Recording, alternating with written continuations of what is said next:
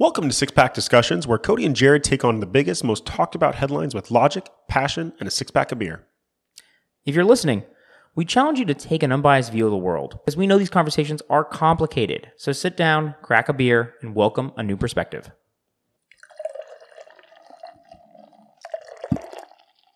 Okay, guys, coming in with a new episode from Six Pack Discussions. Got Cody and Jared here.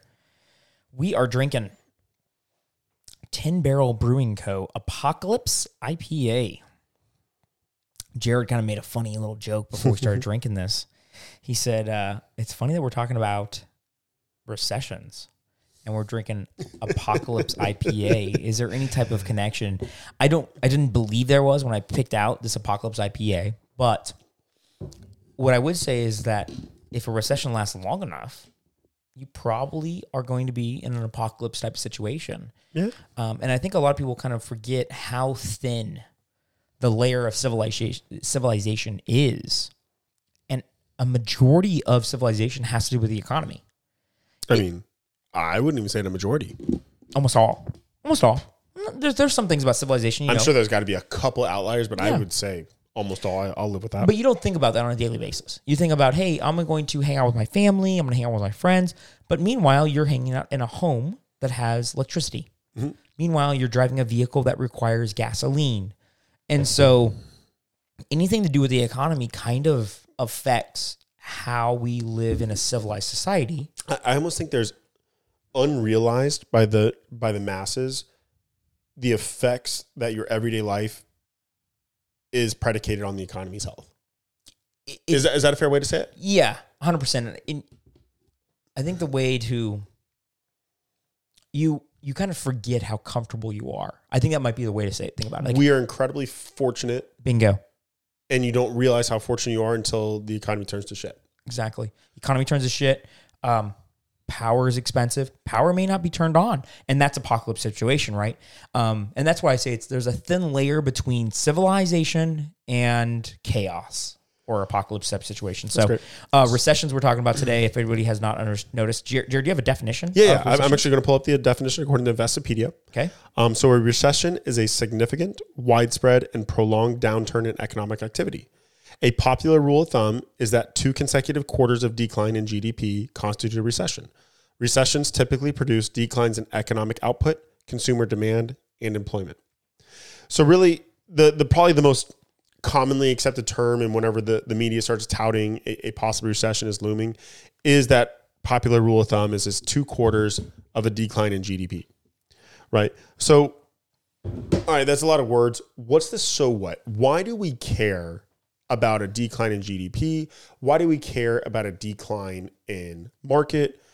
W- what is the so what? And, and in short, unfortunately, regardless of the Warren Buffett philosophy that basically says, you know, buy when others sell, that's just not how the masses think, right? So whenever you have this mass exodus of investment into these publicly traded companies, whenever you have this mass exodus in consumerism, honestly, whenever people are not necessarily consuming as much as they normally do, it's incredibly dangerous. Um, Banks don't necessarily want to lend because they are unsure about the economic future. So therefore, people have less money. Um, people are reluctant to go and buy into excess, which is, you know, if you listen to our consumer episode, it can be good. But also, whenever companies are relying, relying thank you for that word, relying on growth, right, from an employment standpoint, et cetera, it's, it's pretty dangerous. I, I mean, it's it's very bleak, actually. It's a bleak future whenever you stop growing. And people start getting ugly. You know, houses clearly decline. Employment starts going up. Um, therefore, the government feels the need to step in. I said employment. I'm sorry. Unemployment. Thank you for correcting that. There are very few, if any, I can't think of any on the top of my head, things that are good about a recession. Yeah. No, I, I think there's might be a couple of little things here and there that are good about a recession. It it probably... Uh, might correct some market issues, right? It might also correct some possible companies that maybe have taken advantage of the certain current situation. You know, when when you have a booming economy, which we've been having for the last, you know, two years, and, and honestly throughout the entire twenty tens, right? Ever since the last recession, it, it has been a bull market to the ninth extent. I think a lot of people have been riding the market hard and kind of have forgotten what it means to see a standard market or a recession, right? You go ten years with a bull market and you're like, this is the only life I remember. So, so guys, just to put that in context, there are, you know, the, the common terms is uh, you're going to hear a lot about bulls and bears. Bear markets are obviously, you know, these down markets. Bulls, exactly the opposite, you know, to where the people are riding high, people are feeling good. A bear market, it, it's a reasonable assumption. You take any investment class, any investment class in America, and they will tell you as far as calculating a rate of returns, whenever you're talking about the lifetime of a, of a portfolio, anywhere between six to eight percent. Would you say, would you say that's fair? Mm-hmm. You know, that's six to eight percent. Guys, over the last, shit, three, four years, we have seen double digits, upwards of twenty percent plus. And that's just, that's not, you know, getting lucky on an individual stock or two. That's just tracking the S and P five hundred. Entire market. Right. So people don't, in recent history, over the last twenty-four, thirty-six months, people don't understand what a standard bull market is. Yeah, and it, and it creates a um, unreasonable expectation. Mm-hmm. So right now we're currently going through recession type of feelings, and everybody thinks that the world is falling. Uh, Jared, I don't know if you saw this, but how many recessions have, you know, America? How many recessions in the last hundred years have we had? Is this is this standard or is this out of the ordinary? No, it's very cyclical, man. This right? is not out of the ordinary at all. Exactly. Like every, I think you could say in the last hundred years. Five years? Every five years probably? Every... you know, five to eight years, okay. There's going to be a recession of some sort. So let's just say that we've had over the last hundred years, twelve to twenty? twelve, yeah, yeah. twelve exactly. to twenty? Yeah, yeah. So let's say we've had that many recessions. Um, and some recessions may last multiple years, right? The two thousand seven the Great Recession. That yeah. one, well, the big one, of course, Great yeah. Recession.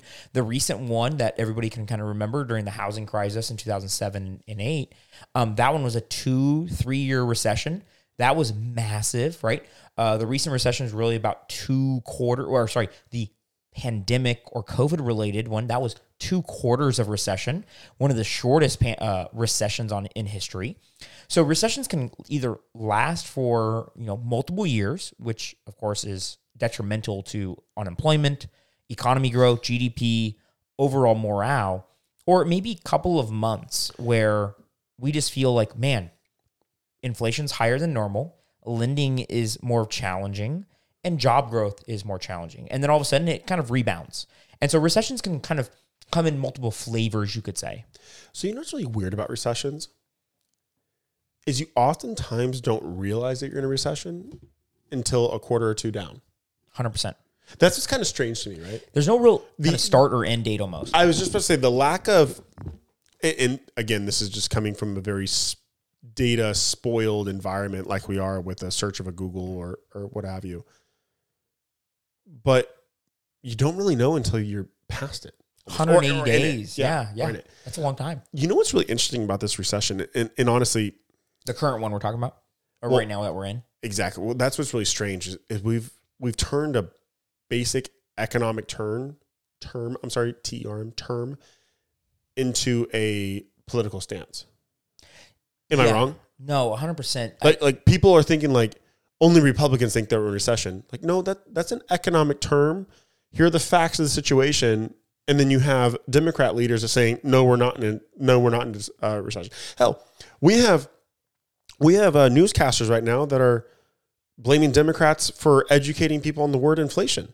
Yo, I saw they, that. they said they said inflation is a Republican term. Yeah. So what what the hell are we doing, guys? Why is it, do you think, that basic economic terms are becoming politicized? Yeah, I wouldn't say any anything that has to do with the market or economy. These are just de- basic and basic uh, definitions. Um, to your point, I, I think even like Wikipedia and and uh, a couple of other definition websites kind of changed their name or even kind of shifted the words around around the word inf- uh, recession. Which is very interesting. They started using more of the U K definition for recession, where we've had the same definition in the U S for, you know, one hundred years, where it's two consecutive quarters. Done. That's it. Irrefutable. Yep. Two quarters of negative G D P growth. You see a minus sign for two quarters, you're in a recession.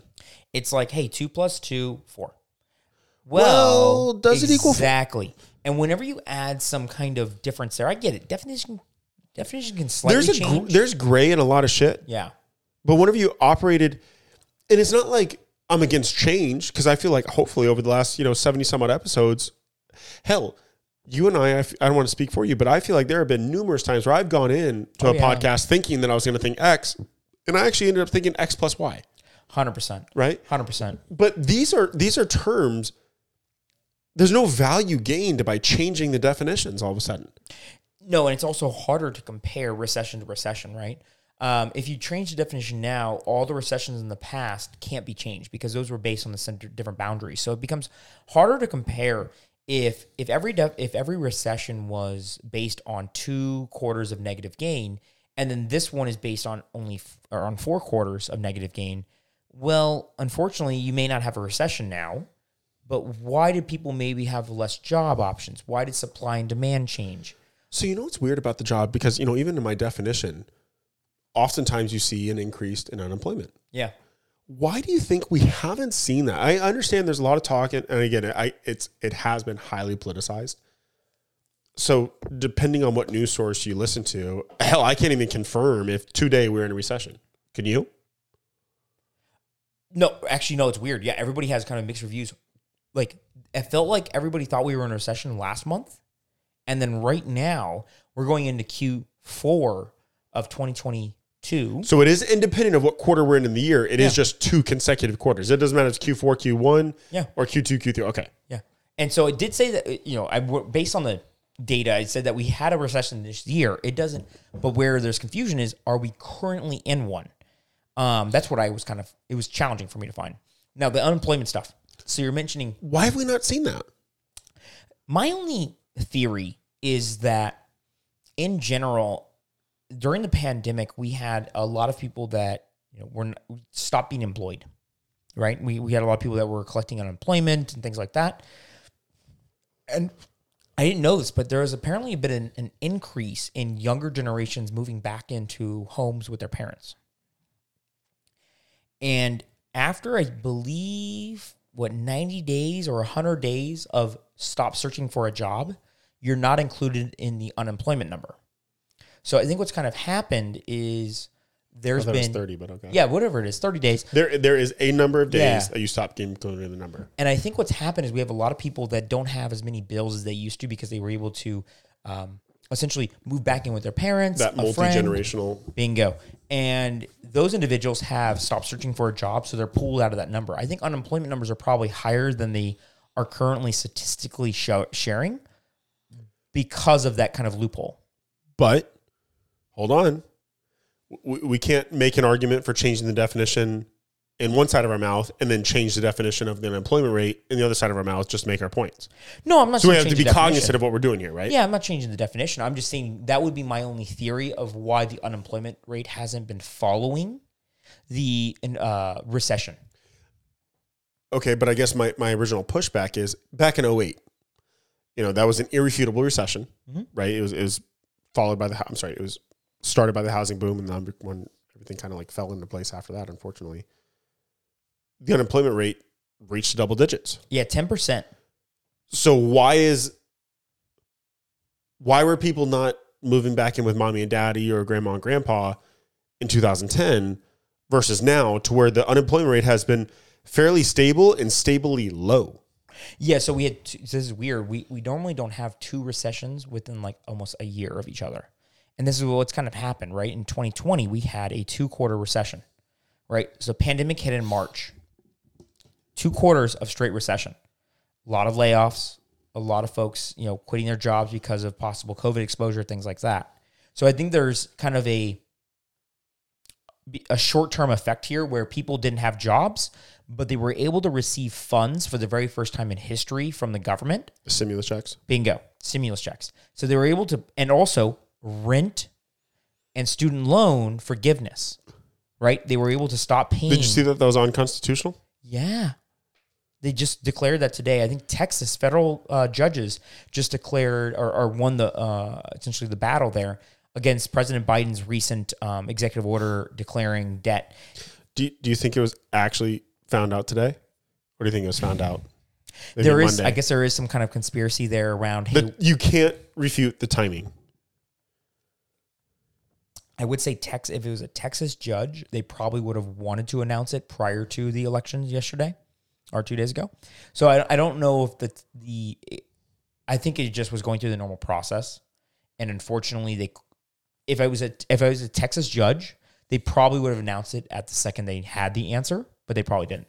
If it was maybe a California judge or a New York judge who was looking for to hold some information, I would say maybe it's a little bit different. But I think okay. Texas probably would have tried to. Fair pushback. I was just reading it today, and I was like, "Yeah, I've almost would have rather than wait a month yeah. to announce this." It makes it conspiratorial. Good, bad, or indifferent. Exactly. You just you just add. I wouldn't consider myself a conspiracy theorist, but also when I look at that, I'm like, "Hmm, seventy-two hours after election day." Yeah, just interesting. Well, definitely would probably lean some votes, right? Because if you imagine somebody saying, "Hey, I'm going to write off your debt." If you vote for me, that's kind you're, you're that's, buying votes. It's yeah. It's unfortunately we've had an I episode know. kind of about student debt, not specifically about this one executive order, but what Jared's mentioning is that President Biden recently um, signed an executive order stating that he will relieve up to twenty thousand dollars in student debt for individuals that have uh, student loans, uh, and if. You know, luckily for us, you know, we were able to pay through our college, and, and so have you guys really figured this out.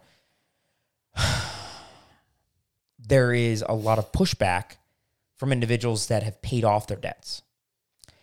And if I had the debt, I probably would be voting differently to make sure that I continued getting my debt forgiven. Mm-hmm. So to Jared's point, paying off some of the debt. Yeah. Okay, so going back to recession. Yeah. So, um. You kind of ca- caught me off track because you said, uh, do you think it was announced after on purpose? Mm-hmm. What was I saying prior to that? Uh, my original question was, why do you think we saw Oh, yeah, and I was these, telling you. these hikes in unemployment back in oh eight? Yeah, but not right And we now. didn't see the hikes now. Yeah, and I, and I was saying, I think because the recessions are kind of close to each other, and there was also a large government stimulus in between. So because... people almost were a little bit more, I hate to say this, it's kind of contradictory to my actual thought process, proactively removing themselves from the unemployment field. Therefore, the number really ever increased. Well, if let's say, let's say COVID hits okay. right? March twenty twenty. Got it. And you're part of a company that unfortunately kind of has to work in person. So you're part of the layoff group. And so you kind of go, holy shit, how am I going to make rent? Well, the government came through and they said, hey, guys, we're going to go ahead and put a rent memorandum. Memorandum, I think it's called, where you no longer have to pay rent. Referendum. Referendum, I'm sorry. Yeah. You no longer have to pay rent until this COVID thing stops. Okay, so I don't have to pay rent. I can live in my house for free. This goes on for twenty-two, twenty-four months. So my my largest out uh, my largest outcome of cash, right? My largest outpour of cash every month, which was my rent or my mortgage, either one, does not have to be paid. In most cases, this is rent. So these people don't have to pay their rent. And then also, every couple of months uh, during that time, you know, people were receiving stimulus checks.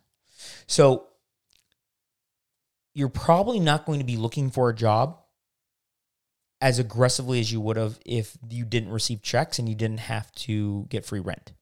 And so what probably happened there is, is that you weren't part of the unemployment number.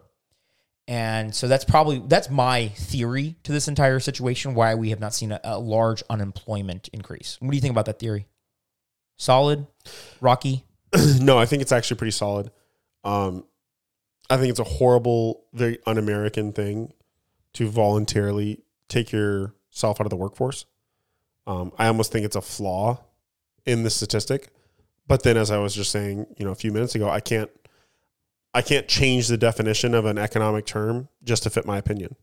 So that's that's why I'm pretty conflicted, if I'm being honest. one hundred percent. Okay.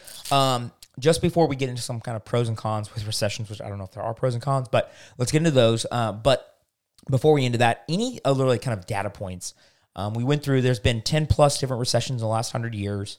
We've kind of talked about them. You know, they're, they're cyclical, right? Every seven, ten years, we have one. Uh Anything to do with maybe what do they affect? Stock market, individuals, families, income levels. Do you, do you do any research around that kind of stuff? Yeah. So um, I don't have the exact statistics, but as far as the, the percentages, I'm within range. So about the top twenty, so I'm sorry, twenty percent of the population impacts or owns, I'm sorry, about ninety percent of the stock market. Okay. Right. O- only about one in five people actually own stocks.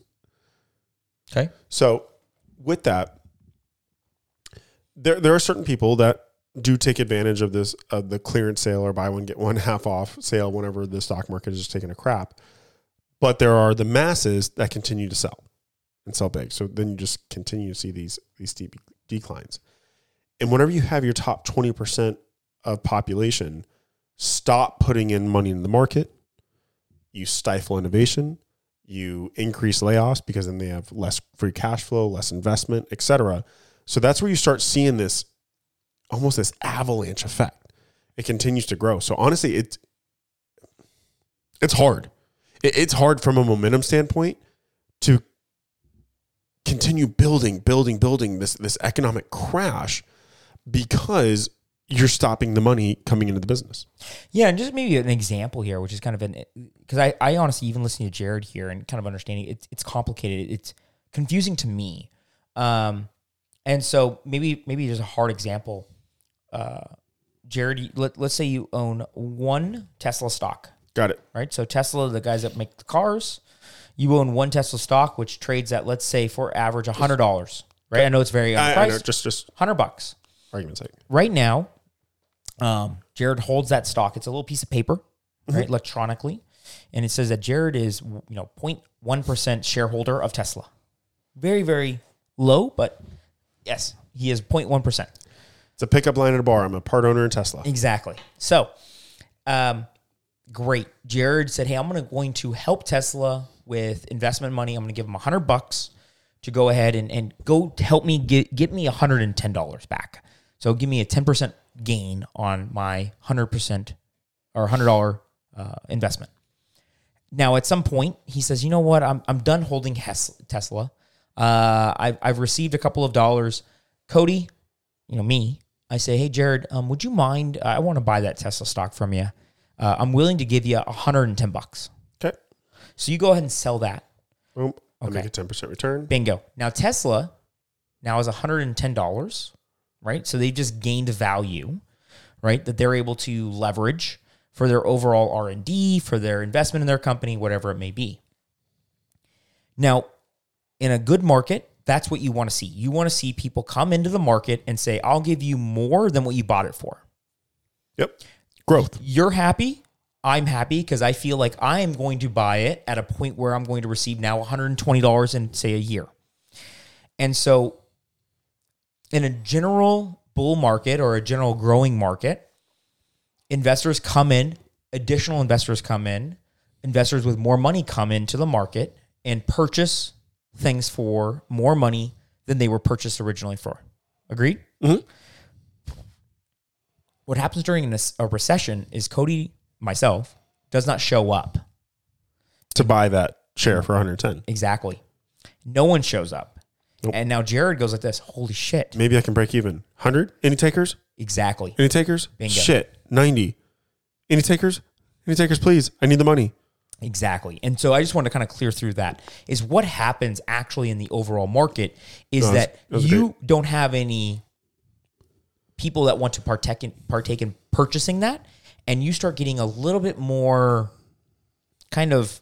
Uh, I don't know, scared. I don't, what's the term there? You kind of get more liberal with your price point. You're like, I'm all right with taking ninety-nine dollars at this point because I don't want to take any more of a loss. And so it starts kind of a rollover effect of people purchasing things for a better deal and not as many people coming to the market. So I want to kind of, I don't know if that clears it up or not for our listeners, but unfortunately it's it's it's complicated because you don't, it, it's weird to say that you own part of the company. Even you kind of made a joke about it. It is a joke, but it is a, I mean, you technically purchase, you do. Yes. You purchase stock in a company. Yeah. You literally are a part owner. Irrefutable. one hundred percent. Yeah. Now, one other thing happens. We're talking about the stock market. Great. Jared, you talked about twenty percent of the, of the market actually is in there. What about the other eighty percent? What about co- normal consumers? What about everybody else? During a recession, okay, well, I'm not I'm not partaking in the stock market. Does a recession not affect me then? No, a recession does. Um, well, in short, your job could potentially be in jeopardy, again, because like I said, whenever you have less investment, you have less opportunity for R and D, so therefore department gets shrink, they get right-sized, I think is the right so term. So let's say Tesla is in that situation yep. where nobody shows up to the day on the day to buy one hundred ten dollars, mm-hmm. and you as an owner, what do you do? What what does the board, what does the owners of the companies, what do they start doing if there's Layoffs. not... Layoffs. Why? Well, I have less money coming in. And I need to justify right size. Yeah. my profit margin, right? So I need to make sure, hey guys, oh shit, we don't have the extra cheap money mm-hmm. coming in through Wall Street, right? It's cheap money. Isn't it, it is. Right? Least expensive money you can do. Exactly. So it's cheap money. We don't have this money coming through the door anymore. And if we're not extremely profitable at our current size of company, we have to go ahead and take a look and say, ooh, we have a thousand too many employees. Mm-hmm. We get it. It's going to be harder for our other five thousand employees, but we're going to go ahead and lay off. Mass layoffs. I mean, hell, the tech company, I'm sorry, the tech company, the tech industry, I wish it was just the company, the They're tech industry, massive layoffs. Right now. Mass. I mean, we're talking ten plus percent. Meta, which is Facebook. Facebook. I, I believe, what, are they like? thirteen percent of their I thought it was fifteen. World. Okay. thirteen percent? Of their entire guys, workforce. Guys, whenever you have hundreds or thousands, there are thousands yeah. of employees like Meta, thirteen percent, we're talking thousands of people. Yeah. Of going to be laid off. Um, you know, Twitter, of course, uh, just yeah, did twenty-five percent. This. Google is doing this. Yes. You have a lot of companies that what the market is stating during a recession are overvalued. All right. They're, they're, they're not worth the current rate that they're being traded at. Mm-hmm. So they need to make that up and say, hey, you know what? We're going to reduce our cost structure. The easiest way to reduce cost structure, labor. So, guys, just just helping you guys out maybe, and, and even me and Jared, we're talking through this. This helps our kind of argument because it's complicated. It stuff. is. It's super complicated. Um, you know, the whole recession idea, one of the pros is, and, and the pros are limited, and this is even a stretch, but this is honestly how... This is honestly how Britt and I are thinking of it. And you know, we'll get into this a little bit more, you know, now that we're cracking into our second beer. But uh, my wife and I, we we just had a very serious conversation as far as about over the last two months. Her and I have really sat down and really started penciling down some numbers, if you will. And we've actually made the commitment as a family next year. I mean, we've been incredibly fortunate. We, we've done some fun trips. We've had some really fun things to celebrate. And next year, we've literally committed to a hard number for vacations, to where we're not just frivolously saying, just if a friend invites us to something, we're automatically going to say yes. Because right now, we've worked it out with our financial advisor saying, hey, you hold us to this number. And once this number runs out from a finan- uh, from a uh, vacation standpoint, we're done, because we are committed to dumping money in the stock market. Because right now, one of the many pros is, I made kind of a joke, and a crappy joke, admittedly, is this buy one, get one half off sale that's going on right now with stock market, because there is truly money to be made. Guys, there are a lot of very, very risk averse, and I understand, I'm very fortunate with my age,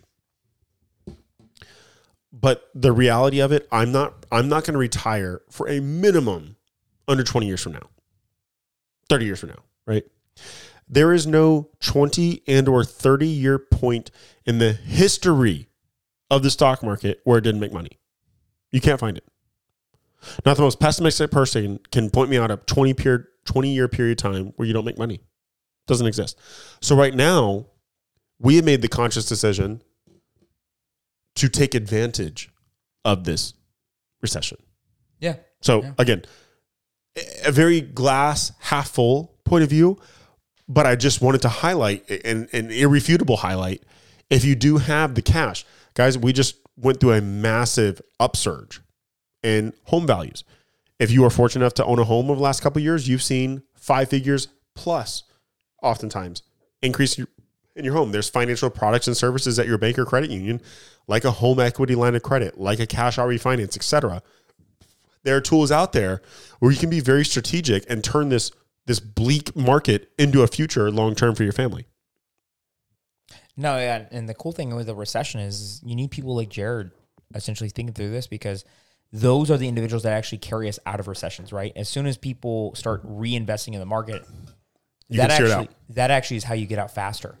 Um, that's what was the biggest problem in the two thousand seven uh, recession, is that the market collapsed and people were so skittish or sheepish, really, sheepish, you could say, I like it. Right? Where they they essentially said, "I'm not going to invest until my neighbor invests."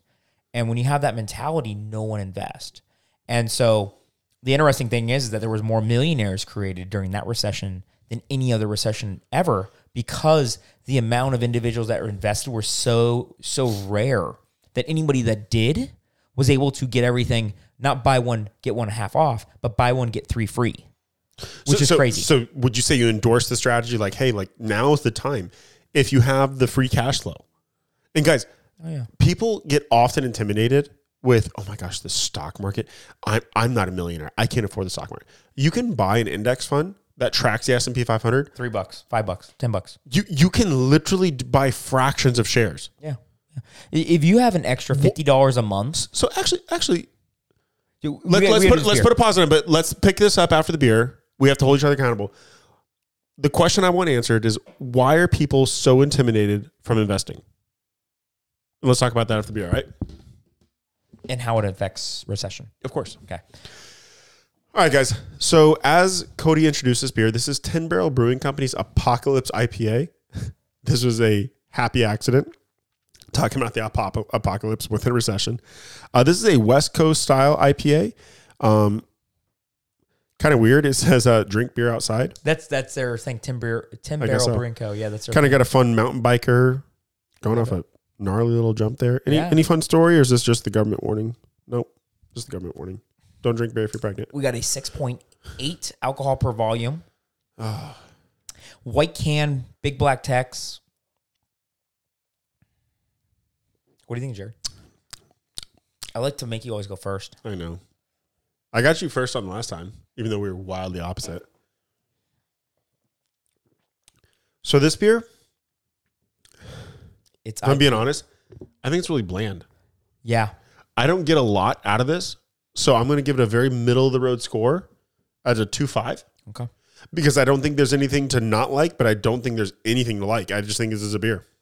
Yeah, it feels like it was made in an apocalypse with like some, you know, basic shit. It doesn't taste like you had like unlimited resources to make a good beer. You know what I'm saying? Like it's just like, eh. Like, I don't. I don't. I'll drink it, I guess, if my my my A C doesn't work. Yeah, I mean, I'll, I guess I'll drink it, but this is this tastes like. Uh, I think this is a heartier, like Coors Light. You know what's funny is, would you drink this beer warm? Let's say it's apocalypse time. Let's say this thing is at normal temperature. Right now, it's what, seventy-two degrees outside? So this beer would be seventy-two degrees. Would you drink it? And this is the apocalypse? Yeah, we're in the apocalypse. Oh, yeah, one hundred percent. Okay, would you would you say it's good? No. No. Like I said, I'm, I'm going to stand firm on that two five. There's nothing good or nothing bad, in my opinion. Yeah, I say two two. two two? It's not good to me. Does, does it taste bad, or does it taste like nothing to you? Um... It doesn't have a good taste. Uh, yeah, it doesn't have a good taste to me. Like I'm drinking, I'm like, eh, this is like, like it kind of has like a bitter taste almost. Like the back of my tongue almost is strongly affected. Every time I take a sip, I'm like, oh, this is bittery, mm. and I, I, I don't know if I like that. I think, you know, I P As are supposed to be bitter, but this is more so than normal. And for a six seven, I don't think that's worth it. You know, it's not like it's like a nine oh. No. Unless you're flirting with those high nines, low tens, you should not be bitter to me. Exactly. You should focus on flavor. Exactly. Okay, so sorry, guys, at uh, ten Brewing Beer Company. You know, we had one, another one last time. I think we had the Crush from you guys. And I, I liked it. Jared didn't oh, like it. Oh, that raspberry. Sour. Mm. I liked it. Um, You guys you have that really was a little too much sour. Uh, really a spectrum of beers, right? The sour, the I P As here, the stronger ones. Um, Shout out to you guys, though. Heck. I like companies that make a whole bunch of different kind of cool oh, stuff. Yeah, so, fun. um, ten, ten Brewing, is it ten Barrel Brewing Co. Yep. Sorry, um, nice job.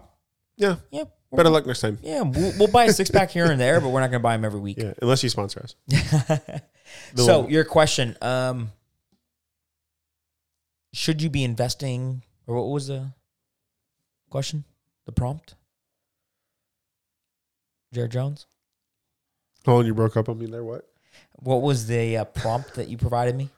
You said... Uh, oh, yeah. Why are people intimidated mm. by the stock market, and how does that impact a recession? Yeah, so I think there is... Very opinionated, yeah, obviously. Yeah, I think but. there's two reasons. The first one is that...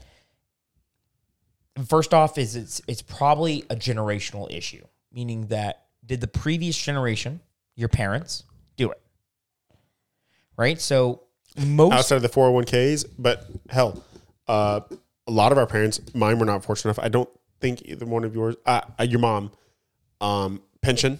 That's yeah. kind of like our parents' generation and older. Yeah. To where they didn't have to worry about a four oh one k or the stock market or anything like that, right?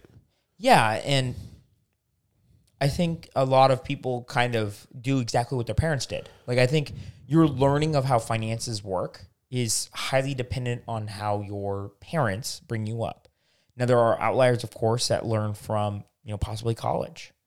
Now, most people that go to college, I would say the minority takes any type of finance or financial literacy type classes. It's finance and accounting suck. Yeah, the majority do not take those classes. So really, uh, a vast majority of Americans, their upbringing promotes or does not promote any type of uh, stock market type of investment. So I would say that's number reason number one. Maybe that's, let's say that's sixty percent of the reason. Okay, I love it. I mean, I, I'm perfectly aligned on that one. Okay, so reason number two, I think up until recently, it's been fairly difficult to do. I was actually going to bring up the fintechs. Yeah. And Robinhood and Acorns, et cetera. So I think up until recently, um, I think a lot of people have thought, you know what, how much, you know, you, you do your Google search. Let's say you're twenty-two years old. You were in the two thousands. Got your first job right out of college. Yeah. You're making forty grand a year. You're in you're in the two thousands. You're not you're not right now. You're in the two thousands. You look up Apple stock. Right when they came out with the iPhone. Oh my God. four hundred dollars a stock uh, up a stock. I don't have four hundred dollars. And wait, I want to buy like ten of these. I don't have four thousand dollars. I can't do it. Okay, well, shit, I guess the stock market's not for me. It's for rich people only. If I can't do Apple, I can't do anything. Well, exactly, right? You look up the, the the products or the companies that you know, right? And so, unfortunately, most of the big brands, unfortunately, unfortunately, are tech companies, right? Like, those are the ones that get a lot of face value. Now, if you looked up Walmart, sixty-two dollars, Home Depot, you know, seventy-five bucks, at that point in time, whatever it is, yeah, they're going to be a lot less. You might say, yeah, I can buy one stock. But a lot of people think, oh, wait, one stock, how much is that really going to provide me? And so I think what the issue there is, is that when you initially want to start kind of learning about the stock market, it feels almost unreachable because you look up individual stocks because that's where most people kind of believe they need to start. Now, I think I think what you're going to state right now, and you can kind of elaborate on this, recently, the last five years, maybe even ten years, the fintechs and the index fund have become prominent. I don't know if you want to elaborate on what those are. Yeah. No, no, no. So, so essentially, index fund, uh, we alluded to earlier, um, one of the more popular ones, its ticker symbol is V O O. It's Vanguard's index fund that tracks the S and P five hundred. Um, what do you mean tracks? What is that? Well, it takes the top five hundred companies in America and it goes up and down with them, essentially, right? Yeah, it says, hey, you know what? Let's say, right? Let's say Apple is one of those top five hundred companies, and Apple is, let's say, five percent of the fund. It will make sure that when you put one hundred dollars, five percent goes to Apple. Bingo. Yep. So and and what's kind of unique about index funds is you actually get to, it is literally one extra click. You click into it and you actually get to figure out all the various stocks that is in that index fund. Yeah. So you know what's funny is I think this is interesting because I didn't know I was going to make this point. I think it almost roots back into definitions. For a recession? Hear me out. So we were talking about how we can't. I I actually explicitly said I can't change the definitions of stuff just to fit my opinion. And I said that about fifteen minutes ago. How intimidating. So let's say I am that twenty-two-year-old, and let's say I do save up that four hundred dollars. I'm going to buy that one share of Apple. I've been I've been eyeing this since I was eighteen, and I got my iPhone, and I loved it. So I'm twenty-two years old. I finally mustered up four hundred dollars. And then all of a sudden, day of, I'm opening up a, a brokerage on, on Robinhood or Vanguard or Charles Schwab, whatever whatever the platform, doesn't matter. T D Ameritrade, doesn't matter. And all of a sudden, I, I hear on the news, Apple announces a stock split. Oh, what what what what the hell? What's what's a stock split? Hold on. So so what's gonna happen to my four hundred dollars? Hold on. I'm gonna go. I'm gonna buy a four hundred dollar stock, and, and then it's gonna go to a hundred. What the, what the hell? Nope, nope. Stock market's clear not for me. I'll leave that to the Warren Buffetts of the world. You know how intimidating a stock split to someone who doesn't know what the hell that means? They don't realize that clearly that four hundred dollars now gets them four shares. But a stock split, I think it's a definition issue too, man. It's very similar. Whenever someone like a, a lawyer or a doctor or fill in the blank, whenever you overcomplicate something or overanalyze something to justify your worth, to justify the reason why you would pay a financial advisor one percent, to justify why this is clearly just for the elite, the top twenty percent, right? How intimidating. Let's say I know you're a very financially savvy and financially literate person, so I know you know what a stock split means. But honestly, let, let's take our wives into account. Let's say they don't have us. Do you think Anna, I, I, I think I can feel confident speaking for Brittany, I don't think she'd feel comfortable if she, all of a sudden she was saving up and all of a sudden the day she goes to buy X Y Z stock and all of a sudden she reads an article that pops up on Instagram that X Y Z company announces a stock split. I don't know if she's buying it. No. Do you think that's an intimidating definition? Yeah, no, definitely my wife, right? Like Anna, like, you know, she was, uh, she's a better saver than I am, right? Like one hundred percent. Like she, she, she's very frugal. She's smarter with money than I am. I, I love buying stupid shit. You buy it all the time. I love it. I absolutely love it. Now I do also like, you know, saving money, but she's better at it than I am. But she has a very conservative saving model, probably like Brittany, where I want it in my bank account. Oh, if it's not in my bank account, it doesn't exist. Exactly. And and that's how she's always kind of treated it. So I think it's very, you know, funny that you say that. And I, I bet you plenty of our listeners think the exact same thing. They're like, I need to see the numbers. And if yesterday there was more money in there than there was today, it's a bad idea. Because savings accounts never go down. You lose purchasing power, but they never go down. And that's why I'm kind of breathing out heavily here because Jared already mentioned it. The number doesn't go down, but unfortunately, inflation eats the money. And, and can you elaborate what I meant? Because you just kind of yeah. played on the, the purchasing power is obviously eradicated from inflation. Can, can you elaborate on that? Maybe, so maybe one, get a nice little analogy. Yeah. So the, one of the biggest problems during recessions is people start to pull their money out of investment things. Vehicles, yeah. Yeah. They start to say, hey, I'm not going to send my money to my four oh one k. I'm going to stop any type of brokerage payments. You know, maybe I have an auto, you know, transfer to my brokerage for one hundred dollars every paycheck. So two hundred dollars a month. Great. That's honestly, you will be better off than ninety percent of Americans. You think it's only ninety? I don't know. I know. But still, if you do two hundred dollars a month, I know that sounds like not much for, let's say, the average American. two hundred dollars a month for forty years, you will most likely be a millionaire at age sixty-five. They're crazy. But people but, overcomplicate it. But anyways. But unfortunately, if you decide to stop doing that and putting two hundred dollars into your savings account, yes, your savings account balance will go up and up and up. And I'm not even going to talk about the interest because you will gain some interest. But one of the biggest challenges with that is, let's just say I put two hundred dollars in there and now I have two hundred dollars. And I think all too well right now, we, we realize this as Americans in the last year. two hundred dollars when you went to the gas station would buy you five tanks of gas, ten tanks of gas, whatever your, your gas tank is. Right now, that will buy you three tanks of gas. Now, you look at that, and, oh, it's just gas. Mm, Unfortunately, that two hundred dollars at the grocery store, at the at the place where you buy clothes, your energy bill monthly, the silent killer of your savings account is actually inflation. The killer of the middle class. one hundred percent. It is something that comes in in the middle of the night, takes some of your money, and you never know what happens. It, it, it is really the silent killer. I think a lot of people don't realize it, and how the investment individual or the person that puts their money into a vehicle that earns more than zero point zero five percent, which is what your savings account earns, right?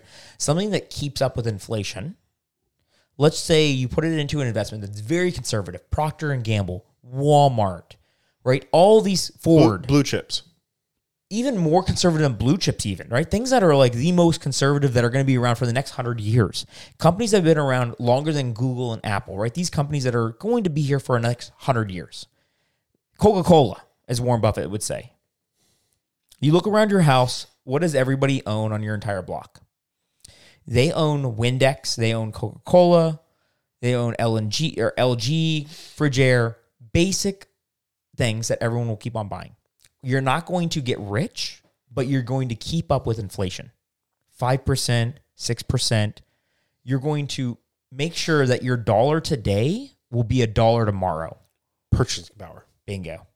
And that's the most important thing that I think recessions ruin the middle class, because people get very, very conservative with their dollars and they start saving more and stop investing. Does that help you out a little bit? Well said. Okay, cool. Well said. I, I think I think you beautifully articulated what purchasing power means and what it means to just see that number in the savings account and then put in real terms that we're all feeling at the company. I'm sorry, at the company, at the gas station right now, to where we're saying, hey, two hundred dollars three years ago even would buy that five tanks of gas. Yeah. Now you're lucky if it gets you three. So no, I, I think that was well said. Okay. And and, and guys, I, I didn't mean to break it up into a, a man and woman thing. I'm just talking about. Love my wife to death, but prior to us getting together, she was not an investor. She well, would save, she would save all the time, but she's not an investor. And and that's where we're we're still learning together as a couple to talk about purchasing power, to talk about Jared and Brittany when we're fifty, when we're sixty, when we're seventy. Right? Yeah, I think people have different interests. Yeah. You know? They give, even if Brittany you, could give a rat's ass. Rat's ass. Yeah, different interest and also different types of like security measures, right? Like, I don't know how, you're probably different than I am on this one, but like when I leave the house, I forget how important it is to lock doors. Right? I just, I, I, I kind of assume that people are good, but I also assume that the people that are there can protect themselves, kind of thing. It, it's just stupid. I'm dumb. I don't lock doors. I'm sorry, listeners. You guys don't know where I live, luckily. I gave out my address a few episodes ago. But I am not a door locker. My wife is a door locker when I'm home, when she's home, meaning that I get locked out of my own house going through doors because she locks the door after I go outside. So I think just people, you make this point, but people are just different how they believe in security. And, and I'm, I know I'm using this kind of analogy here of door locking, but I think a savings account is meaning that you're just door locking. Yeah. You're, you're very conservative. You're like, you're, you're going to make sure the door is locked always, because there's zero risk. Because in that stock market, risky. let's say you, let's say you have ten thousand dollars. There's a very real possibility. If you have ten thousand dollars in your account today, very real possibility this time next November, you could have eight thousand. Very real. Or five years from now, you could have twenty. Bingo. And and so... It's whereas if you lock your doors continuously, there's a very real possibility in a savings account five years from now, you could have ten thousand dollars, two hundred. Bingo. It's just a risk. There's a zero percent chance you would have less than ten thousand dollars. Yeah. yeah. So um, actually, it's funny about the locking doors thing, because I give Brittany shit about this all the time. Before we go to bed, so we'll be, whether we're reading, whether we're just having a conversation, whether we're watching T V, whatever it is, we're in the living room, dining room, whatever it is. Yeah. Whenever it's time to go to bed, Brittany will literally get her little butt up and go check the front door, make sure it's locked, and go check the garage door to make sure it's shut, and then lock the garage door, and then we go to bed. Every freaking night. Ha- and I laugh. Has she every... ever convinced you? What? Did she ever convince you to do it? So she's asked me a couple times, like, let's say, let's say I'm brushing your teeth. Let's say I'm, I'm getting a, a, a beer or something, and we know that's going to be like our last little nightcap or whatever. She's like, hey, can you make sure it's shut and, and lock it on the way back? Like, things like that. Yeah. But I actually, she hates when I do this. I dick with her as soon as we lay down. I'm like, is our garage door opening? You actually say that? So I did until this was the last time I made the joke, and there's the last time I made the joke for a reason. I literally was forced to get up and go check the fucking garage door. It's funny. It's not It's not a perfect analogy. I wish I was kidding. But yeah, that's hilarious. um, okay, so recessions, Jared. So getting into our last ten minutes here. Yep. There's not really a, let's say, a solve for this, because we like, know the, that they're permanent. Well, well it's actually funny because you and I have both used the word cyclical. Yeah. So you and I also talked about the politicalness. That's a word, sure. That we've made, that that, that different parties have interpreted these, what we thought to be irrefutable terms, but evidently we've been proven wrong. So is this truly an economic cycle, or is there political influence? I, I think there's both, right? So I, I think I think political definitely has an influence on recessions. And and here's a cool thing. And it's funny because it's very relative right now. We just went through the midterm elections, um, meaning that governors, uh, congressmen, senators, all across the United States were just elected or not elected. Yep. And I think a lot of people got very upset because Elon Musk, right, who is the owner of Tesla now, or sorry, Twitter. Twitter, Twitter, sorry now, and Tesla, and you know, a bunch of different companies, SpaceX. Really, honestly, let's just say he's the richest man in the world. Technically, probably not really compared to oh, some people. You talk about liquid cash, or no, no, just assets. Um, I was just mean like there's oh, probably some of those princes and shit. Exactly, yeah, yeah. People like in Saudi Arabia and and and honestly, Vladimir Putin in Russia, they're probably more rich. But let's just say on paper, okay, he's rich. Very rich. Let's just be honest. So he sent out a tweet and said, hey, guys. The day of or day before, right? Yeah. Hey, guys, the best political climate is, and, and this is this is actually, you know, he didn't actually tell you that any party is better. But what he's stating is that the best political climate for the economy, for growth, is a split Congress versus presidential Uh, party. And what he means by that is that the, the president, whatever party he represents, right now it's President Biden, he's a Democrat, the legislative branch should be Republican. You want to see a split party. You don't want to see pa- all power for Republicans and all power for Democrats.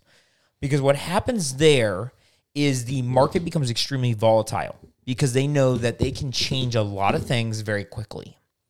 And what he really meant by that, and, and this is something that I, I am passionate about, I really believe that there should be lots of different parties to share those positions of power, because lots of parties mean lots of perspectives and also slower, yep, slower, slower changes. changes. Exactly. And the slower, more, less radical changes. Bingo. Bingo. Rad- I, and, and honestly, guys, in full transparency, Cody and I are Republicans, right?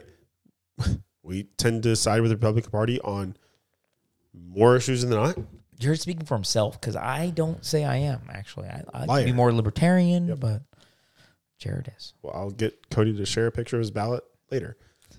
But regardless of what I think, I love the fact that there are checks and balances, and those natural checks and balances occur whenever our legislative and executive branches differ. Differ. Disagree. one hundred percent. Yeah. And um, the cool thing is, like Chase, J P. Morgan Chase, and Wells Fargo and Bank of America, they release a report every year prior to elections. And they essentially say, hey, for the next two years between elections, here is what we forecast the market will be based on the results of the upcoming election. If Democrats win power in Congress, if Republicans win power in the executive branch, and so on. And time over time, all of these reports always state the best case for everybody's wallet, the economy growth, is a split decision. One party has access to the executive branch, and the other party has access to the legislative branch, meaning Congress. And what that means is that we're going to see slow change, always in a positive direction, because that's kind of how the world works. Love it. But the market won't have these ups and downs where they're like, oh my gosh, this is the new president. We don't know what they're going to do. We're going to freak out, and every all of a sudden we go into a recession. So, you know, going back to my original statement, Elon Musk says, hey guys, just make sure that we have conflicting powers. Checks and balances. Bingo. Restored. We don't want to make sure that we get to the extremes, because conflicting balances, right? Branch, branch means that we have conflicting ideas. It's going to be a slow road, very Tru- manageable. I, I, truthfully, guys, I don't want an all red government, and I don't want an all blue government. one hundred percent. You know, Bill Burr, do you know the comedian Bill Burr? Oh, yeah. What did he say? I don't know how old this, I don't know if it was right before the presidential election or right before these midterms, but I saw some stupid reel on he's Instagram. He's a comedian. Yeah, he's a comedian. And I saw some stupid reel, or someone sent it to me on Instagram. This was a couple weeks ago. They said, guys, we're arguing about unnecessary shit right now in politics. He goes, let me, let me break it down for you real simple. He goes, Democrats, they want to adopt every single sad puppy in every single orphanage across the country. And Republicans, they want to too, but Republicans are going to think about who the hell is going to take care of the dog, who's going to pick up its shit, who's going to feed it, who's going to wake up with it at night. And I thought that was such a beautiful analogy. And we need both. We need people to want to adopt every puppy, and we need people that think about how we're going to feed, take care to feed the puppy and to, to take care of the puppy.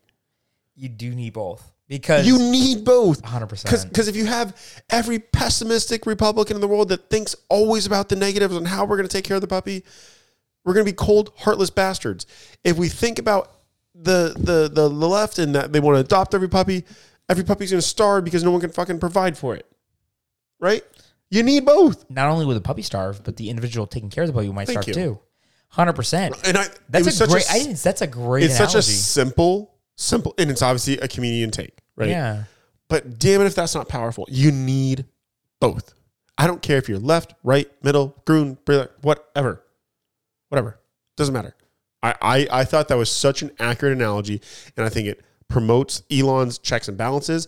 I think it promotes my own thought process where I don't want an all red and I don't want an all blue. So for a recession, yep. Is there any way to remove all recessions? Nope. I personally think it's cyclical, because a majority. When you say cyclical, what do you mean? I think it's inevitable. I think it's purely just an economic cycle to where every five to ten years we are due. Because of our beautiful system with our checks and balances, I do think there are some shitty decisions made into where it's just almost inevitable. But I wouldn't trade those shitty decisions for an all blue or all red. So that's why I'm I actually promote those checks and balances, knowing that those shitty decisions are going to occur, because I know a lot shittier decisions would occur without them. So because of our beautiful system, I think they're inevitable. So I'm not going to blame a Republican. I'm not going to blame a Democrat. I think they are just inevitable in a democracy. Inevitable. Now, can you mitigate the cost of a recession? Because I, I, I would say the cost of recessions... There would be costs associated with that. No, no, I'm I'm, just, I'm saying costs to recessions are sometimes dramatic. Uh-huh. Like in the two thousand seven, people lost their homes. Oh, yeah. It was uprooting for a lot of Americans. The recent pandemic, I would say, was minimal amount of impact, right? Because there was a lot of money kind of floating around. Yep. And like I said, there's costs associated with limiting the cost. Exactly. that is, we're experiencing inflation like we haven't in decades. So there are costs associated with mitigating or limiting the cost. Yeah, and so I'm just wondering, during recessions, is there a a way to mitigate the effects of it? Because we know that they're going to be cyclical. We know that they're going to, let's just say on average every seven years, we're going to get one. Sure. Is there a way to make sure that that seventy every seven years when we have a recession occur, that it only occurs for, let's say, five quarters, six quarters? Yeah. Yeah. How do we do that? God, man, I don't think I've said this term in at least twenty minutes. Financial literacy.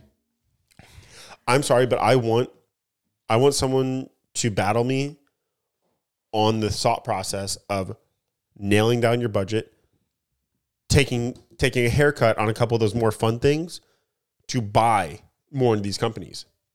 Because like you said earlier, my type of people, my type of thought process is what steers us out to actually put money back into the companies, to limit these layoffs, to enhance these companies' bottom lines, to enhance these companies' R and D budgets. And of course, you know, I enhance my own bottom line and my own family's future. So I think financial literacy would help limit these. So I'm kind of visualizing right now. Let's do it. I may be wrong, but I'm visualizing. If you don't agree with me, you're wrong, but. I'm kind of visualizing right now a uh, stock, uh, stock price.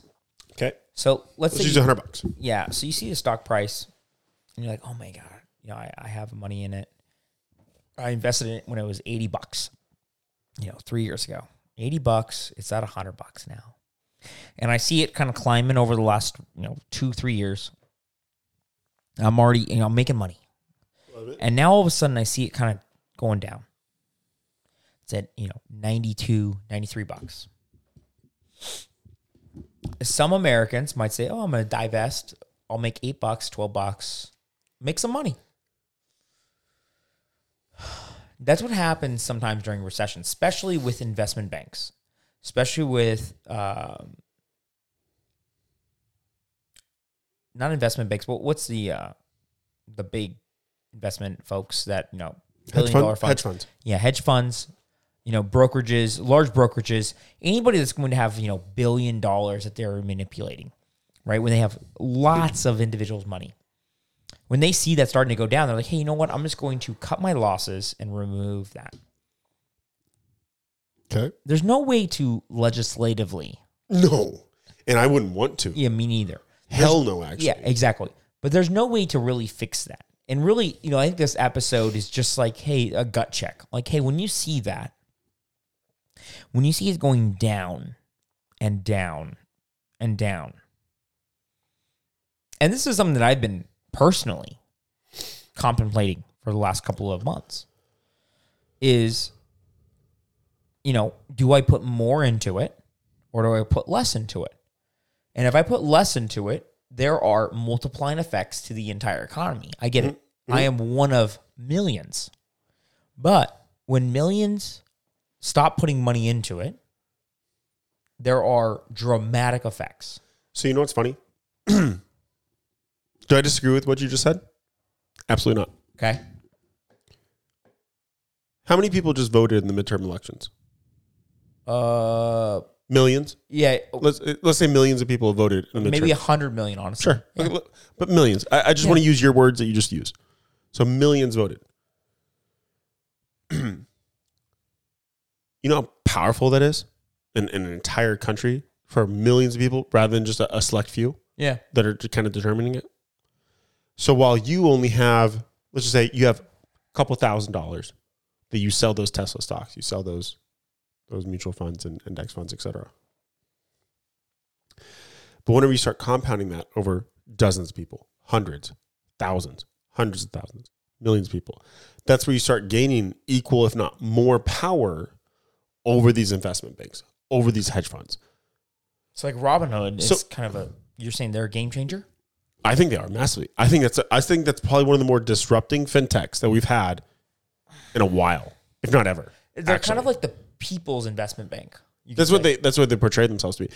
But but what I was trying to do with the voting analogy is, your vote individually, rounding error at best.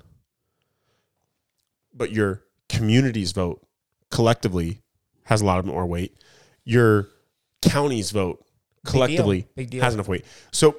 Whenever we start thinking micro versus macro, individual investor versus thought process of financial literacy to understand what it means whenever you divest, whenever it starts going down, or that you invest when it starts going down, how we can limit these. And that's why I think it's rooted in financial literacy.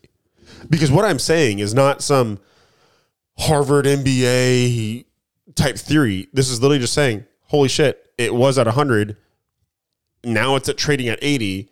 And I can look at any ten-year point in history and I can make money. So am I investing for this money tomorrow? Nope. Okay, check. Now I'm now I'm buying. So it, it's just kind of analysis of where you are in life and where what are your goals. And then once you kind of codify that and make that a little bit more real, realized, yeah. then you can make better decisions. But it, it's rooted in financial literacy because you, you can't make goals. I, I guess you technically can make goals, but if you don't know how to get there, a logical, almost linear path and how to reasonably get to your goals, well, then all they are is just wishes. No, no, I, I think I agree. I think I think we're on the same page. I think so too. Yeah, I, I just I just kind of took your analogy a little bit different. Yeah, no. Recessions are just difficult to, you know, we're talking about this, and you know, every one of our episodes, we're always trying to just like solve some type of yeah, problem. If you're king for a day, right? Yeah, and if I was king for a day, you know, as we end this thing right now, if I was king for a day, how do I solve a recession? I personally don't want to solve a recession. No, we need it. Exactly. I it's think a natural correction. Exactly. People, people get a little too cocky. It's no different than a golf swing. Bingo. You get a little too cocky. Exactly. You start slicing it, and people don't realize that you're slicing it. Uh huh. I think, I think recessions are kind of like gut checks. Like, oh, hey, man, you you're guys, not that good. You're not that good. You're not that hot. You're not whatever it is. And I think recessions are kind of that nice way for you to say, hey, you know what? Boom. Sorry. Now, it sucks because people lose their jobs, people lose their houses, people lose their retirement. It mm-hmm. sucks. Oh, it's horrible. It sucks. But it also makes sure that people are not too aggressive, because the more aggressive you are, let, let's say that you're like extremely aggressive and you're just throwing all your money into, you know, some small little fund that is the next Tesla. Lucid, for example. Rest in peace to that stock. People lost a shit ton on that one. Exactly. So Lucid, the next, you know, electric car company like Tesla. Recessions are essentially Lucid market-wide. They're kind of like, hey, you know what? We need to make sure we do this because, you know, when things get a little too hot, it's kind of a, like I said, a gut check. It kind of says, hey, let's make sure people are making good decisions, not uh, decisions based on all money. And so I'm I'm a fan of recessions. I think, you know, we should have them. I'm not trying to say that we should have them every year. I'm not trying to say they should be permanent. All I think is that, you know, at every seven years, yep, we should have a couple of quarters of recession. Unemployment should unfortunately increase slightly, and G D P growth should decline. I think it's a great way to make sure that we don't have markets that are too hot, which I think is an ugly truth. It's an ugly truth of what should happen. Yeah, well, well said, man. Well said. Yeah, honestly, if I'm king for a day, I don't eradicate recessions. Um, I do... I challenge our banks and credit unions, whether it's everyone from as, as little as the one branch credit union to as big as the J P. Morgans. I do challenge our banks and credit unions to educate their, their customers and members uh, uh, appropriately in order to better turn that negative recession into a positive. But I don't eradicate them because there's opportunity. Yeah. Guys, thanks for the listen. Uh, this was a little less controversial. This is more educational, more more more strategy potentially. Um, thanks for listening. As always, you know, feel free to reach out to at Six Pack Discussions on Instagram if you feel like we maybe missed the mark on a couple points, whether it's this episode or past, or whether you think we're dancing around a topic that we want to talk about. Later, guys. Thanks, guys. Bye.